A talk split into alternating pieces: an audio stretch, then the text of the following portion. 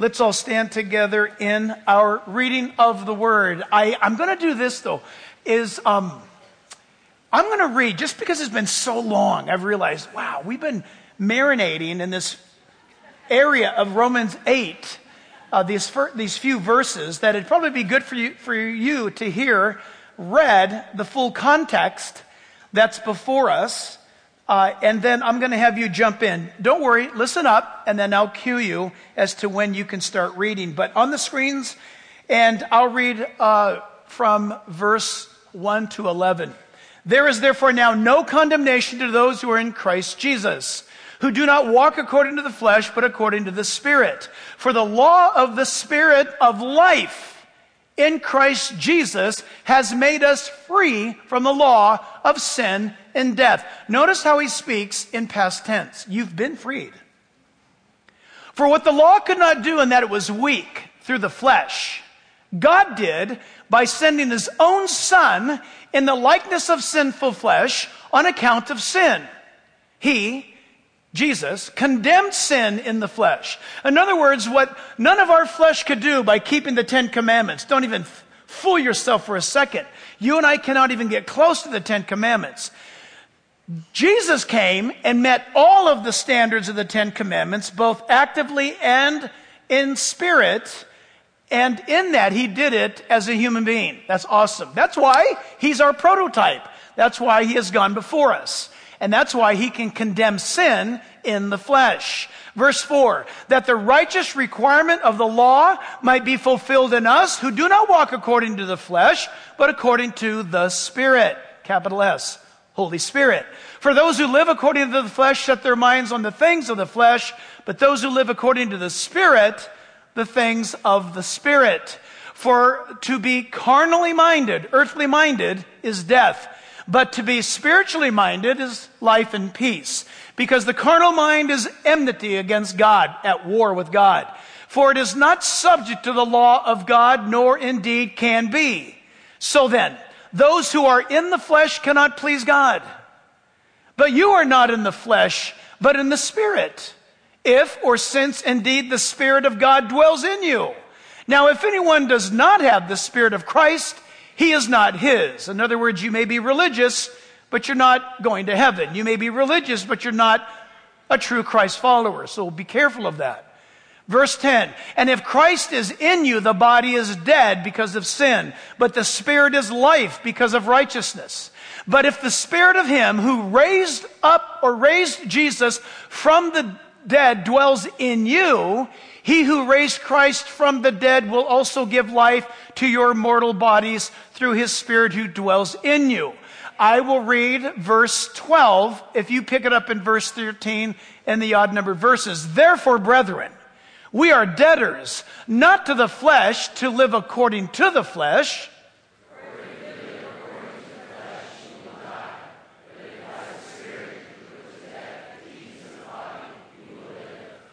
For as many as are led by the Spirit of God, these are sons of God.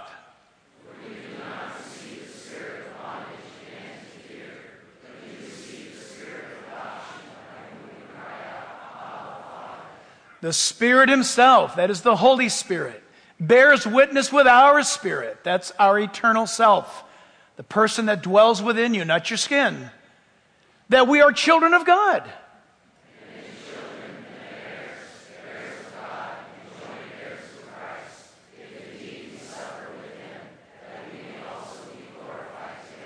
And all God's people said, Amen. Amen. You may be seated, church. It's been a little while since we've been here, and we're looking at a message series titled It's Time You Quit. That's the subtitle of what Paul is saying in the book of Romans. It's not only the glorious victory that's in Christ, it's how it's experienced. And it's experienced by you and I quitting to thinking that you and I can somehow reform ourselves and improve ourselves into becoming acceptable to God. That is something that is impossible. That for God to send his own son into the world to die on the cross for our sins and to pay that price that you and I could never pay, that Jesus paid for us with his own blood, I thank God it wasn't any currency. Aren't you glad? It wasn't some sort of financial transaction. Isn't that sick? Think about how carnal that is. If you just give enough money, then you can do this or that. Hey, listen, in church history, there's been those movements where if you give money, you can even, you can even do whatever sin you want as long as you give enough money. No, thank God that that is all false doctrine. Jesus Christ died for the sins of the world, and he paid the sin debt for all mankind. But listen, in that comes the great blessing or the great cursing. With the opportunity presented to you of eternal life, what will you choose? To those who have chosen Christ, the Bible tells us that the Spirit of God lives in you and that your sins have been washed away and that God's righteousness has been given to you. But to those who reject the offering of Christ's salvation, then and now you can see and understand why hell is so justifiable. They took the perfect gift of God and threw it back in his face, leaving themselves hopeless with no way of being rescued. Hell is eternal, the Bible says. Thank God, heaven is eternal. And the Bible tells us it's up to us to respond to God's offer. And the book of Romans is written to those who have said yes to Christ. And so there are so many great promises. We looked at this in our previous studies that we are not to just do something, we are to stand there. We're not to be busy about doing religious things. We are to stand there, meaning in what God has done for us. And we saw that we are to stand in God's debt. He paid the price. We owe him with our lives. Somebody say amen to that. We owe him with our lives forevermore. We also saw that we stand in his life now. We used to, we, we used to do stuff and something that was actually called by the Bible death. We were very, very busy about doing things that led to our spiritual decay. We lived in this world. We lived according to the flesh. And we loved it until God convicted us. And then suddenly, we woke up to the fact that we needed Jesus. We needed forgiveness. And we came into his life. We saw also that we stand in his family. And that family is a family that he has given us. It's quite unique. Listen, we must be born again into the kingdom of God, but it's a spiritual birth. That action, Romans 8 tells us, is through adoption. Sounds like a contradictory term, right? But it's not. In God's spiritual family, all of us who are in that family have been adopted by the Spirit of God into the family of God. So not only were we born into the family of God, but we were adopted, which I love, which means God, according to Scripture, picked you. And you say, well, what if he doesn't pick my neighbor? Come back when we get to Romans 9. We'll talk more about that. But we're in the family of God. And then we jumped into this. It was the second point. We got through the first part of it, and it's this. Don't just talk about it, say it. And we learn that in verses 15 to 16. That what God has done for us, we are to not only believe it, we are to, in a sense, repeat it. And we are to live it, and we are to stand firm in that truth. And we saw this. When we talk about saying it, don't talk about religion. We don't want to talk about church. I don't know if you're visiting here for the first time or not, but the last thing the people around you want to do, I agree with them, and that is we could do a whole lot of other things on a morning like this than to come and just be religious. Who needs that? What we want to do is experience the true, awesome power of the living God. Listen, if Christ is not risen from the dead, then there is no salvation. We have no hope. So let's leave. What's the old saying? Eat, drink, and be merry, for tomorrow we die. There is no eternity. Whoever dies with the most toys wins.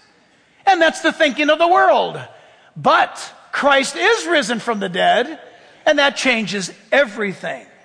And so we don't want to talk about it, we want to say it. We want to say it to the world. And we say this, this is what we looked at last time, is that the Lord has called you his own. Oh, this gets beautiful. The Bible there said to us in our previous study, for you did not receive the spirit of bondage again to fear. Notice God did not save you to put you in a place of fear. In fact, If you understand your great salvation that is upon your life, fear dissipates. I'm not being cavalier when I tell you this. Fear has no place in the life of a believer.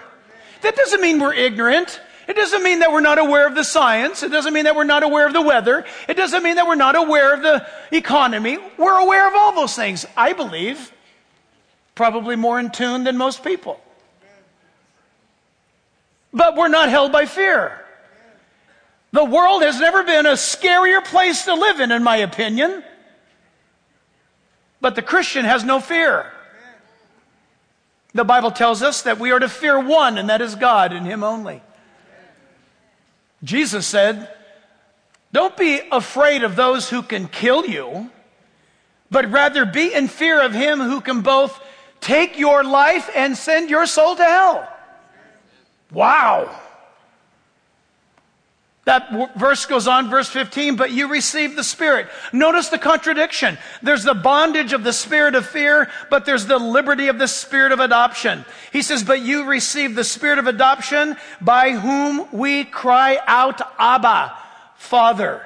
Remarkable, beautiful thing. And we looked at this, church, Abba, Father. It's the Aramaic word. Mark this verse down if you would. It's Ephesians chapter 2. Ephesians 2 verse 1. And you he made alive. He's speaking to the Christian and you he made alive who were dead in trespasses and sins, in which you once walked according to the course of this world, according to the prince of the power of the air, a reference to Satan. It's pretty creepy, right? He's the prince of the power of the air, atmosphere. The spirit who now works in the sons of disobedience, among whom also we all once conducted ourselves in the lust of the flesh fulfilling the desires of the flesh and of the mind. And were by nature children of wrath, just as the others. Thank God, though. Listen to Galatians 4, verse 6. And because you are sons, God has sent forth the Spirit of His Son into your hearts. Listen, ask yourself, is that true of your life? Well, Pastor Jack, how can I know? Because you will be preempted or prone to cry out, Abba, Father. Therefore, you are no longer a slave, but a son.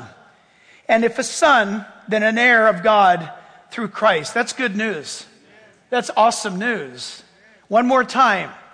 Hebrews chapter 10, verse 15. But the Holy Spirit also witnesses to us. This is a profound statement, church. The Holy Spirit is speaking nonstop, 24 7, 365. The word implies continually to you, the believer. The Holy Spirit is bearing witness. He's speaking to you and to us. For after he had said before, This is the covenant that I will make with them after those days, says the Lord. I will put my laws into their hearts, and in their minds I will write them. That is a powerful statement. I know there's a lot of talk these days about you can think whatever you want to think as long as you don't go do it. The Bible says, no way. The Bible says what you think about, you wind up doing. And it matters what you think. It matters what you uh, meditate on. It matters what you fantasize about. God sees and God knows. But the born again heart, the new heart, is a heart that is changed because the Spirit of God and the Spirit of adoption dwells within us. What a glorious thing. We are owned by the living God. And so, church, we pick it up where we left off, and here it is. It's this. Mark it down. It's in verse 16, and it's this that we are to say. It's that the Lord has called you by name. I love this part. My name's Jack. It means nothing. But God's got a new name according to the Bible for my life. Whatever your name is, the Bible says, when you and I show up in heaven, we're going to get a new name. Now, some of you may have some. I met last, listen, I met recently, uh, who was visiting from Canada, Anastasia. What a name. Now, I don't know what that name means in Canadian, but in Russian, it means resurrection. That's awesome. What's Jack mean?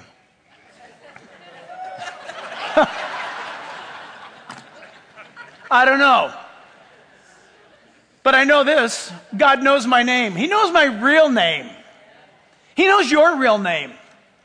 And uh, that's one of the great thrills about getting into heaven. Our own Pastor Lynn's got a new name now. Down here, we, we think of him as Pastor Lynn, but as I mentioned earlier before the service to all of you, he's got a whole new address now. And he's in heaven and he's got a new name. So listen, by name, God knows you. And it says in verse 16, the Spirit Himself bears witness with our spirit. The Holy Spirit is in union with our human spirit if we're born again, if the Spirit of God lives within us. And I wrote myself this note to keep myself under control. And it's this.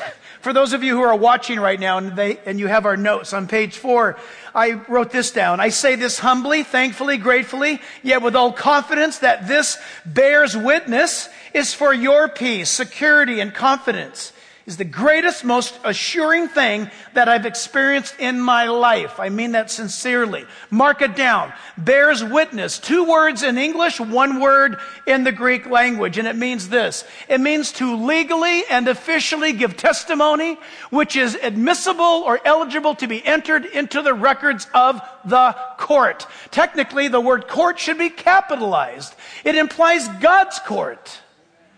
The Holy Spirit for you, the believer, he knows you by name, and he is bearing witness before the courtroom of God that you belong to the Lord Jesus Christ.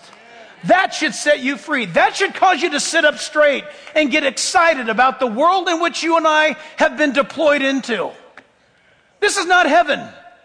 Now, look, Lisa and I just got back from a trip away with our kids, and we went up to uh, Washington State, which, yes, it's true, it's just as liberal as it is here. But when you get outside of the city, it's really, frankly, when you get outside of the city, it's just as conservative as it is here. Listen, you get out of LA and you get out of San Diego and you get out of Oakland and San Francisco and Sacramento and you find out there's people who actually think. and, uh, and we experience the same thing. And uh, we went to a place called Gig Harbor. Have you ever heard of Gig Harbor? Strange name, beautiful place. Now, don't go there now that I've said it. We want to make sure it stays quiet and quaint. So the next time we go, it's, it's just as quiet and quaint. But the amazing thing about it is, you know, you've gone to a good place when you don't want to leave. But might I remind you that this is not heaven? We're in a battlefield, friends. We're in a battleground. This whole world is. And you and I are children of the Most High God. Listen, our citizenship, the Bible says, is in heaven, but yet we're still here in this world. And that's why we're battling light and darkness and evil and good. We must. The Holy Spirit within us compels us to confront things. We'll talk more about this in a moment. But understand this. It's very personal to me, and I, I'm fighting the temptation to make this really dramatic I'm trying to be calm here. But for you and I, and for many of us in this nation, in this community, this portion of Scripture should delight us that the Spirit Himself bears witness with our spirit. It means God's got a testimony that is in real time regarding the things that you and I are living through. And when COVID hit, or I should say, when politics hit a flu virus, pastors closed their churches because, frankly, they were political. Certain governments said, shut down your churches, and they immediately obeyed politics instantly. Are you with me? I know you are, because many of you came from those churches. But what happened? People ran away seeking the light and the truth and the Word of God. They wanted to know what the Bible says about times like this. Listen, I know that there's a bumper sticker that says when the going gets tough, the tough go shopping. No, listen, when the going gets tough, the Christian goes to the Word of God. And listen, when churches shut down, which might have been the best thing for some of those churches, I should say for the people that attended them, people ran. And they ran to the truth no matter where, where, they were in the world. They ran to the truth. Why? Because the Spirit of God has got your name. You ran to the truth. God was dealing out food and you got in line and you ate up the word of God. Why? Because he's got your name. And you've been made anew and the Holy Spirit lives in you. God knows your name. And I love that. Acts chapter 1 verse 3. Acts 1 verse 3. He also presented himself, that is Jesus, alive after his suffering by many infallible proofs. Don't you love that? Truth, the power of God.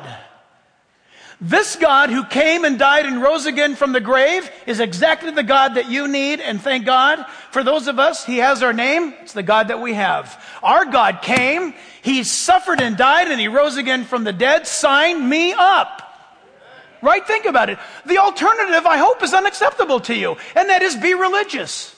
Join a group, join a church, join a cult. Go do your thing. Listen, I'm staying right here in the Bible, right here in the Word of God. He did it. He's going to see to it. He's going to get it done. It's Him who came and died and rose again from the grave. All the things that concern you in this world, Jesus did. You break the grave, you conquer death. That's the God you want. And that's the God that we have if He's our Lord and Savior. But notice this out of Acts chapter 1 verse 3. Convincing proofs. That means confirming evidences, multiple things, which of course come from God, which are immutable facts. They don't change. Psalm 100 verse 3.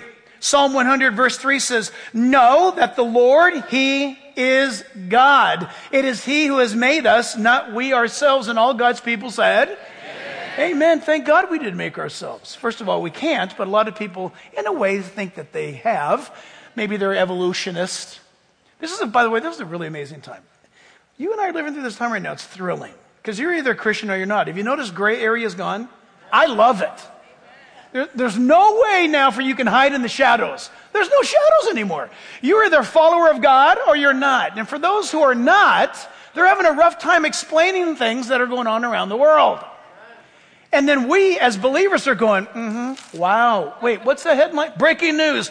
Oh, wait. Oh, wow.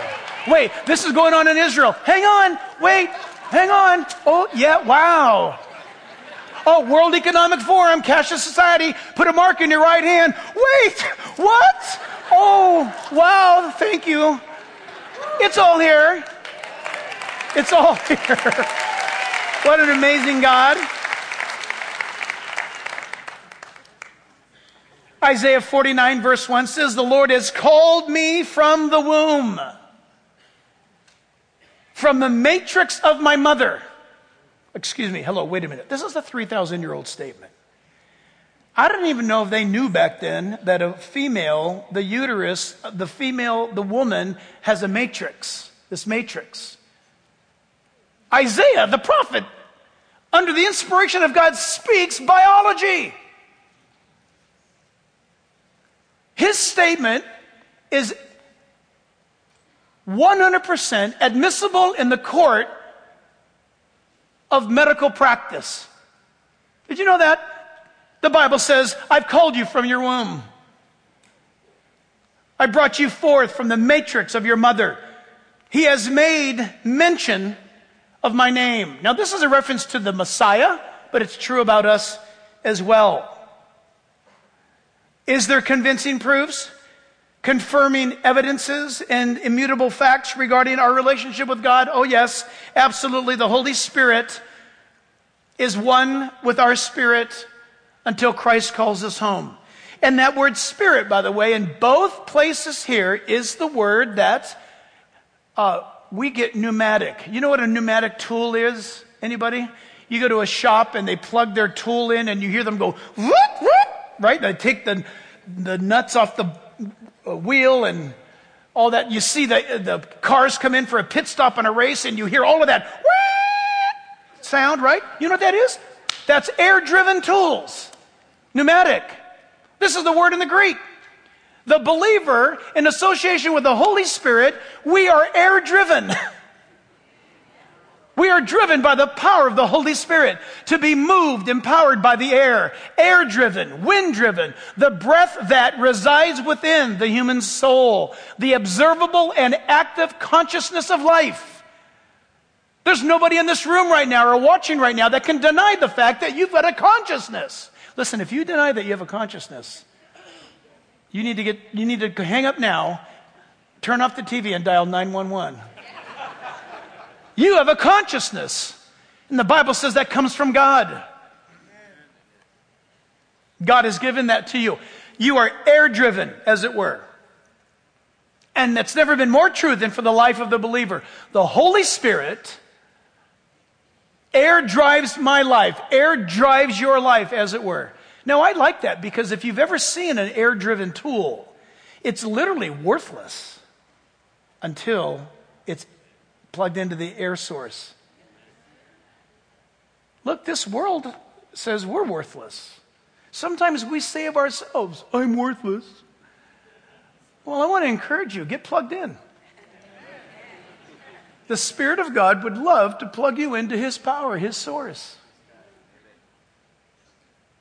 It's amazing. What a beautiful, beautiful thing that is.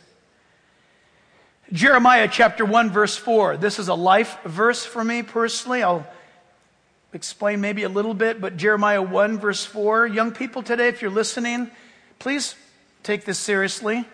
Then the word of the Lord came to me, saying, Before I formed you in the womb, I knew you. Listen, I was a brand new Christian when I read that, and I cannot tell you right now how much comfort that brought me. It was reading that verse that began to cause my life to have some sense. I knew you. Before you were born, I sanctified you. I ordained you a prophet to the nations. Then said I, Ah, Lord God, behold, I cannot speak, for I am a youth. I'm just a teenager. But the Lord said to me, Do not say that you are just a teenager or a young person, for you shall go to all to whom I send you, and whatever I command you, you shall speak. Air driven. Air driven. Do not be afraid of their faces, for I am with you to deliver you. Is that awesome? Listen, friends, I believe this with all of my heart. If this is, listen, if this is not true, I'm out of here. For 46 years, I have derived strength from what's being said here. And it's not reserved for me only. It's for, it's for anyone who will take that truth and say, that's it. I'm gonna, I, my name is known to God. His spirit dwells within me and I'm gonna live my life for Him and I'm gonna quit calling the shots and I'm gonna let Him live His life through me. I'm gonna, I'm gonna be air driven from this moment forward. I tell you what, God will expel fear from your life. He'll give you purpose and vision.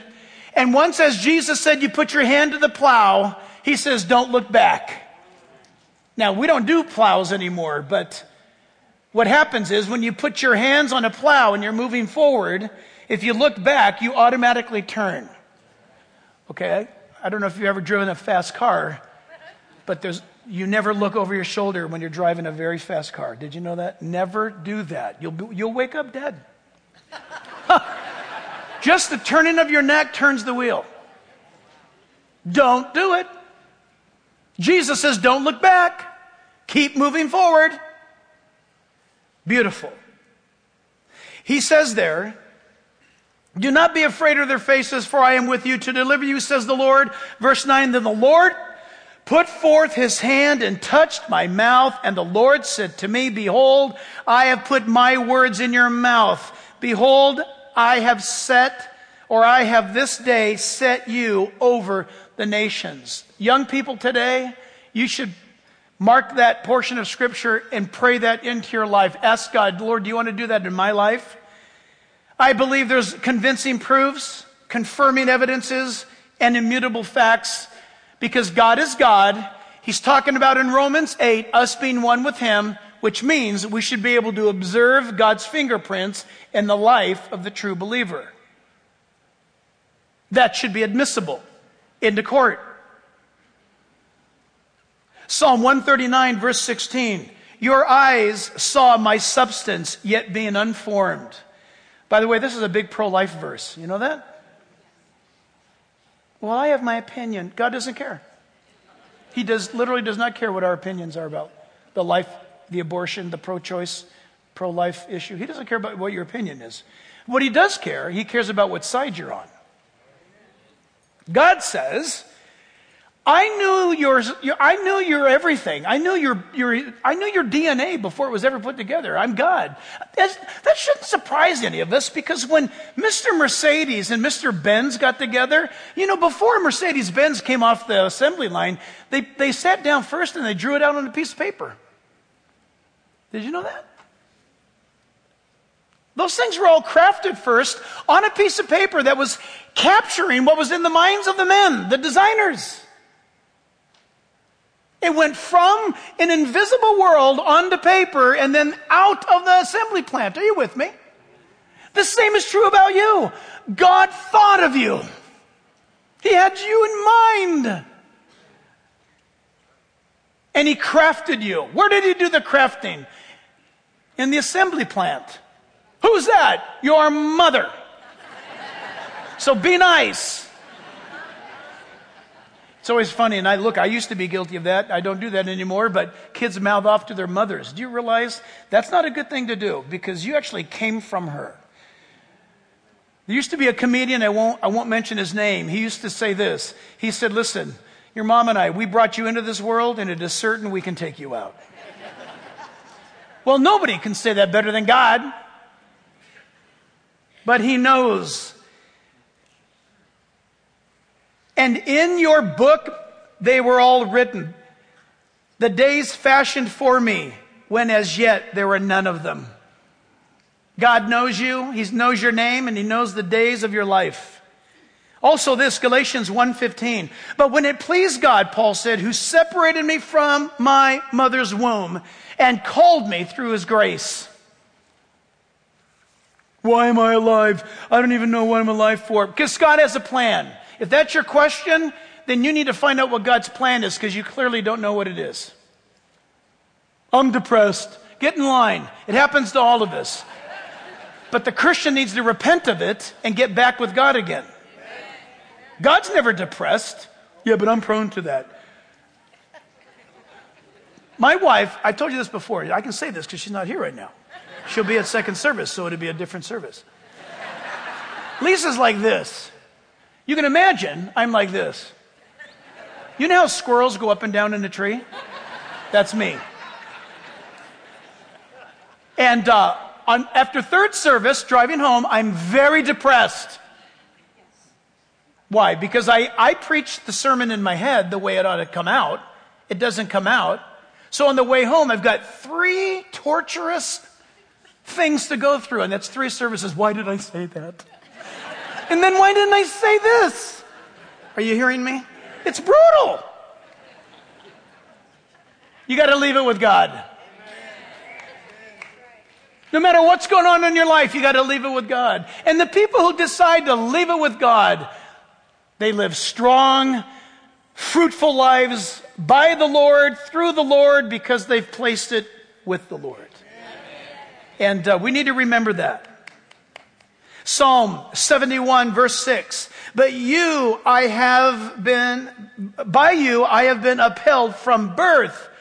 You are he who took me out of my mother's womb. My praise uh, shall continually be of you. Worship and praise. So I'm going to read this right now because I want it to come out right. Under the fact that God calls you by name, we should revel in that. And here it is. There are those who, I believe, mean well, but in their concern regarding spiritual experiences. Because, you know, for God to say, I know you by name, don't you think that's pretty personal? Should you have a reaction to that? Well, listen. There are those who are concerned about spiritual experiences or encounters with God they, I believe that they have completely and thir- thoroughly thrown the baby out with the bathwater, so to speak. I appreciate their concern, but frankly, the lack of faith to trust in God with His church and with His people is what we're seeing. Christianity by design is a family, and that demands, and even requires that the follower of Christ experience Christ in the most personal way. Church, did you hear what I'm saying? There's a big deal right now today that people are saying, watch out, no, you should not have any, you should be a, basically a theologian. Study the Bible, just study the Bible, and when you're done, you'll have all this knowledge, and then you go to work and you've got all this knowledge. I'm all for that, plus the conclusion. I believe that if you study the Bible, that you're going to bump into God. You're going to find him in the midst of his pages. And you're going to find out that he says things like this Before you were ever born, I knew you. How should that affect you? You should say, Well, that's pretty awesome. It's God who says, I called you forth from your mother's womb. Well, that means you must have a purpose. It's all good. Think of this. How can that true be true? And it is true, but how can it not affect you? People will say, in theological circles, experiences are bad. Are you kidding me? There are some bad experiences that are not based upon the Bible. Stay away from them. But when Moses encounters God at the burning bush, do you think Moses came down to the mountain and wrote a 10 volume set on how to converse with God when he's in a bush? It had to have affected him. It changed the course of his life. And Christian, I want to challenge you today. Don't pull back from God wanting to affect your life. I don't agree with those who say experiences are wrong. If you put your relationship based on the experience, that's wrong. Your relationship with God is based on faith in Christ because it's, it's what He's done. But after that, when God turns you and says, This is why I did it, Jack, because I love you. What are you supposed to say to that? Yes, sir. no, I think more theologically accurate would be the Hebrew word, aw. No, it's a joke. It's not Hebrew. I'm just saying. You should say, oh, wow. Have we grown up so much that we cannot embrace an experience with God, so long as it's biblically based? When Jesus was walking on water in the midst of a storm, Peter was so touched by that. Peter said, Lord, if that's you, bid me to come to you, which is a radical thing. Peter says, is that, remember, the, all the guys were in the boat freaking out because they said, it's a ghost. You know, read it later. Jesus is walking on the water in the midst of a storm in, in, in, the midnight of the Galilee, and they thought they were going to die because they said, It's a ghost! They, the Jews believe that just before you pass, you start to see spirits. So the disciples are saying, That's it, we're going down. Peter is the only one. We beat up on Peter. We make fun of him all the time. God bless Peter. Peter says, which I agree to, is I want to get away from these guys. We're all going to die. I don't need to hear them. you know? Peter says, Lord, if it's you, invite me to walk on the water with you. What a brilliant request. Number one, Peter knows only Jesus would do something so radical.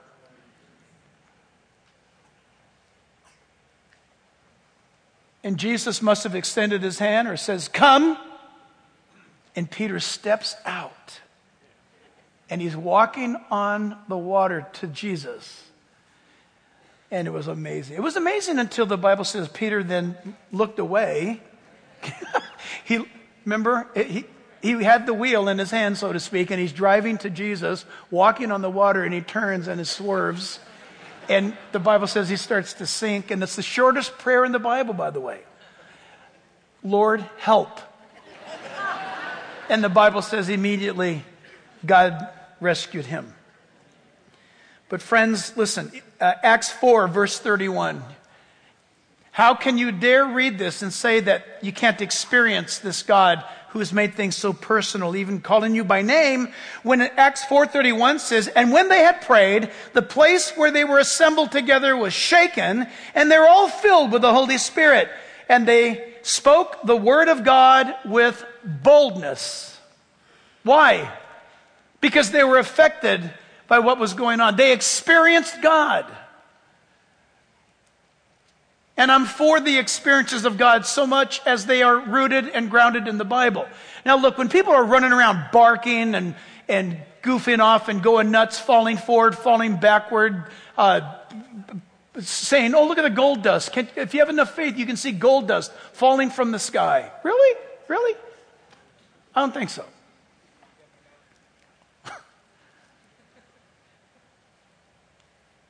But if your experience is one that originates in God, you're in a safe place.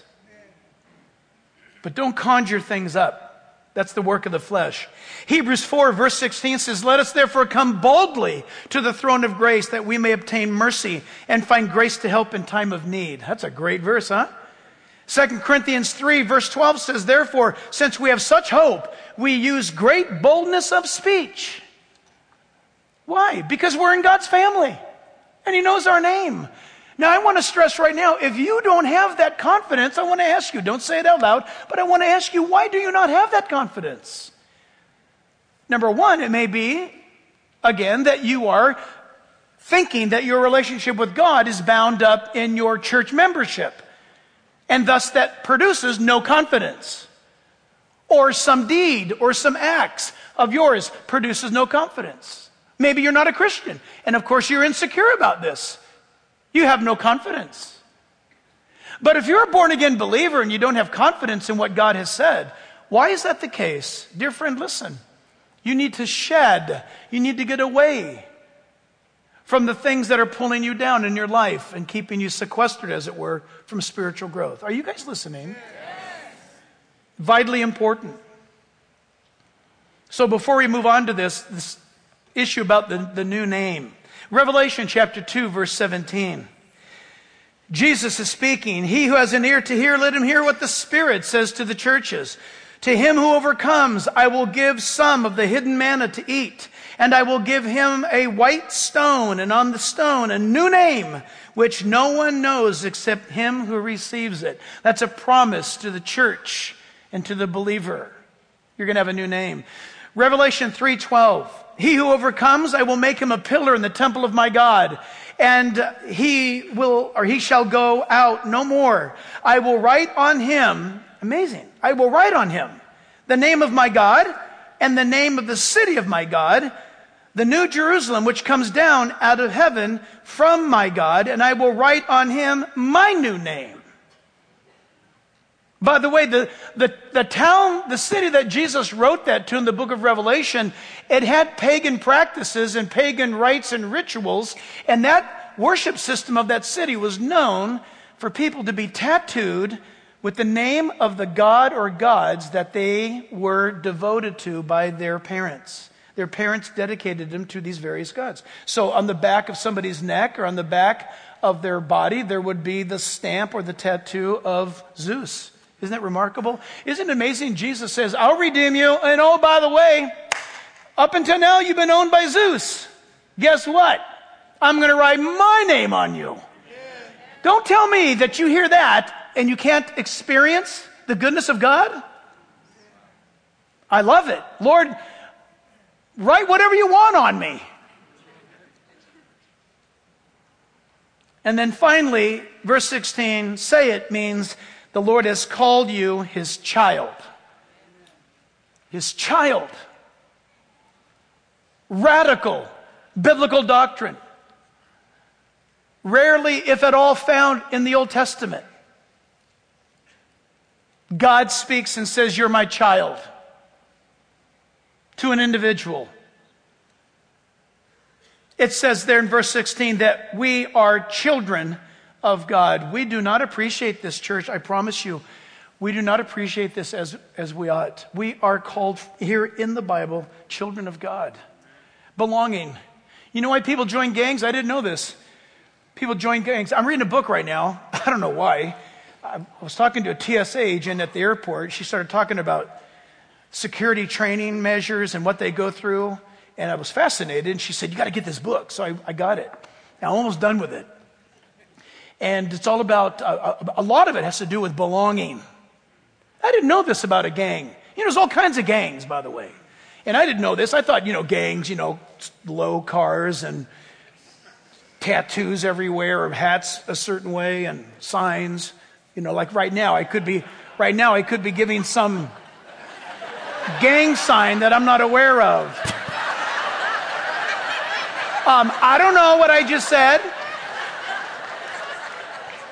Why, why, why, why? Why all these codes? Why all these things? They're, listen, they are um,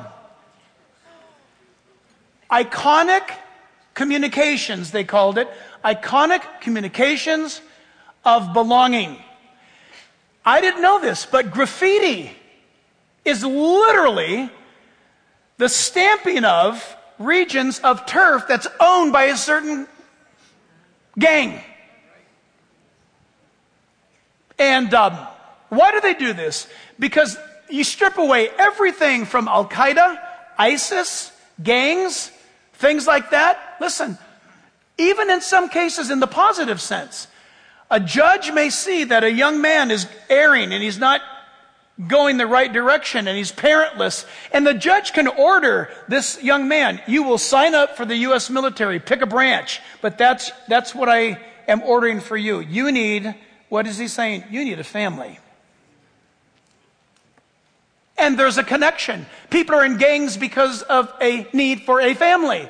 And here's the beautiful thing about God. It doesn't matter where you're at in the universe. If you can be, you can be right now in and out of a gang or in and out of prison. God says, I want you in my family. I want to give you a new name. You're my child. And I believe in the 21st century today, that's the great healing for America, is for people to wake up and realize God wants you in, your, in his family. And Paul says it as a matter of fact that we are the children of God. This is your Bible, people. Children of God. The word in Greek is teknon. It means young male or young female child, son or daughter. In this case, the offspring of God. By the way, the word implies this a child of God, but in a mature state. Interesting. It's kind of fun. You know, if you have a child, that your child is your child, but if you have a last will and testament or a living trust, if you were to die today, your child might be eight years old, but your child has all the powers and the benefits of an adult. Are you hearing me? You did that by writing to them in your last will and testament in the Bible. It's called the New Testament, which is the writings, as it were, of God as to who you are and what you inherit. Remarkable. Listen, there's something that is known as autological, and it means this for the believer. Because God is our Father, we know like our Father knows. What does that mean? It means the Holy Spirit will tell us things that would otherwise not be known but God. Because God is our Father, we speak like our Father speaks. How does that happen? The more you read the Bible, the more you talk Bible. That doesn't mean you walk up to people and say, How art thou? Won'st thou come with me yonder? No, not King James but you'll speak in your tongue how God would speak. Isn't that awesome? How does that happen? The power of the living Word of God. Because God is our Father, we act like our Father acts. Wow. Because God is our Father, we see like our Father sees. We see things. I don't mean we see things floating around. We see things. We can see behind things. The battles that we're in, the issues that we're in, no matter what it might be, we look at the powers behind what's causing the immediate now. Because God is our Father, we live like our Father lives. We live with the eternal perspective. Because God is our Father, we love like our Father loves. Isn't it amazing? Did you ever think in life you would ask God, God, give me more love for that person I can't stand? Let's be honest. God, I know I'm to love them. I want to love them, but I can't stand them. I need your help, God. And God says, right on, here it is, boom. And He gives you His love for them who you cannot stand. Now you begin to love them. And you care for them. For time's sake, I'll speed this up. We are the children of God I want to run through this and we'll close. It is absolutely universal in this world that children hold great value. Isn't it amazing that God calls us his children? Why would he say such a thing? Because universally, throughout all of human history, from the beginning, Adam and Eve, children hold great value in all cultures. You see, Jack, I don't know if I agree with that, especially in this modern day age. Oh, no, no, no. I, this is what I said. Children hold great value in all cultures. Now, I think you're asking for specifics. In your family, mom, dad, your child holds great value to you. They're yours, given to you by God. Do you not? Listen, do you get that?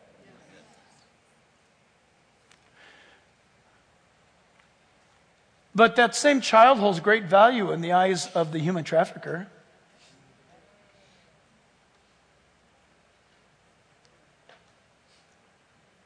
There's great value. One is sheer love and blessing, the other one is sheer profit and use. You think about our California legislature up there. Oh, they value kids big time, do they not? Apparently, they claim more than you do. Have we, have we drank the Kool Aid to think that your child that you created and brought into this world and you have fed and burped and changed their diaper and went through all of the doctor visits and, and sleepless nights that all of a sudden your child belongs to the state of California or the state of, of Michigan or the state of crazy? Parents, remarkable. Matthew 21 14. Then the blind and the lame came to Jesus in the temple and he healed them. But when the chief priests and the scribes saw the wonderful things that he did, the children crying out in the temple saying, Hosanna to the son of David. These were kids. Hosanna. Look at Jesus. Hi, Jesus. They loved him. They became indignant and said to him, Do you hear what they're saying? And Jesus said to them, Yes. Have you never read, out of the mouth of babes and nursing infants, you have perfected praise? Then Jesus left them. Boy, those words right there ought to haunt somebody. Those, those arrogant, self righteous religious people were saying, Shut those kids up. And Jesus says, Haven't you read your Bible? Out of the mouth of children, I've perfected praise. And then that verse 17 says, Jesus left them. There's going to be a day when Jesus will leave them again. Psalm 127, verse 3 Behold, children are our heritage from the Lord. The fruit of the womb is his reward. You guys can say amen to this, by the way. We need to start getting behind our kids and start protecting our children. If we love them, we're going to stand up for them. Mark chapter 10, verse 14. But when Jesus saw it, he was greatly displeased and said to them, Let the little children come to me, and do not forbid them for of such is the kingdom of God. Ephesians 6 4. And you, fathers, do not provoke your children to wrath, but bring them up in the training and admonition of the Lord. Don't frustrate your child. Colossians 3:21 Fathers do not provoke your children lest they become discouraged. Don't put stumbling blocks in front of your kids. God takes that personally how you treat children. Don't mess with kids. You mess with kids, well I, actually if I just calm down, I'm going to get to the verse. Mark 9:42. But whoever causes one of these little ones who believes in me to stumble, it would be better for him if a millstone were hung about his neck and thrown into the sea. Jesus said that. Jesus said that about anybody that is out to harm children. And I don't care, in whatever area that is harmful to a child, God is against it. Mark those who want to sacrifice your child. Mark them. What is going on here? The clash of an unbelieving world, ladies and gentlemen. That's what's going on. I know you don't want to hear this in church. It's too real. It's too much tomorrow morning. But your children are the target. That shouldn't surprise you if you know your Bible. They always have been.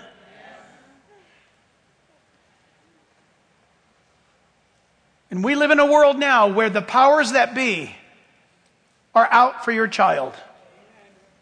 I had somebody tell me just the other day, and I had to use Christian Holy Spirit self control. This person said, I'm really glad that I'm old and I'm going to be leaving this world soon. It's all crazy. And I said, You get involved, don't you? Nope, not me. And I said, Do you have, do you have grandkids? Nope. Do you have kids? Nope. Oh, so it's all about you. You're just riding this wave until it's over because you're old and you've lived your life while little kids are being pimped in our culture today. That made me sick. Remarkable. But Jesus will have the final word, and he's going to say, if you offended a kid, you're going to be thrown, as it were, with a 2,000 pound millstone into the depths of the sea. I think we're all going to applaud at that moment. Luke 17, 2. It would be better for him if a millstone were tied around his neck and he were thrown into the sea that he should offend one of these little ones. Matthew 18, 1. At that time, the disciples came uh, to Jesus saying, Who then is the greatest in the kingdom of heaven? Leave it up to these guys. then Jesus called a little child to him and set him in the midst of them and said, Assuredly, I say to you, unless you are converted and become as, a, as little children, you will by no means enter the kingdom of heaven. And whoever causes one of these little ones who believe in me to sin, it would be better for him if a millstone were hung around his neck and he thrown into the depths of the sea. Woe to the world because of offenses. For offenses must come. In other words, you live in a fallen world, but woe to the man by whom the offenses come. Do you allow it? Do you vote for it? Do you legislate it? Are you marketing it? Matthew 18, verse 10. Take heed that you do not despise one of these little ones. For I say to you that in heaven their angel always sees the face of my Father. That's a terrifying statement. Who is in heaven? Jesus is saying every child has got an angel that is assigned to that child. And if you hurt that child, that offense is represented before God Almighty. And you may think you're getting away from it, but you haven't entered into judgment day yet. For the Son of Man has come to seek and to save that which is lost. Verse 14, for even so it is not the will of your Father who is in heaven that one of these little ones should perish. Jeremiah 1, verse 5. Before I formed you in the womb, I knew you. Before you were born, I sanctified you. I ordained you a prophet to the nations. God's got a plan. God's got a purpose.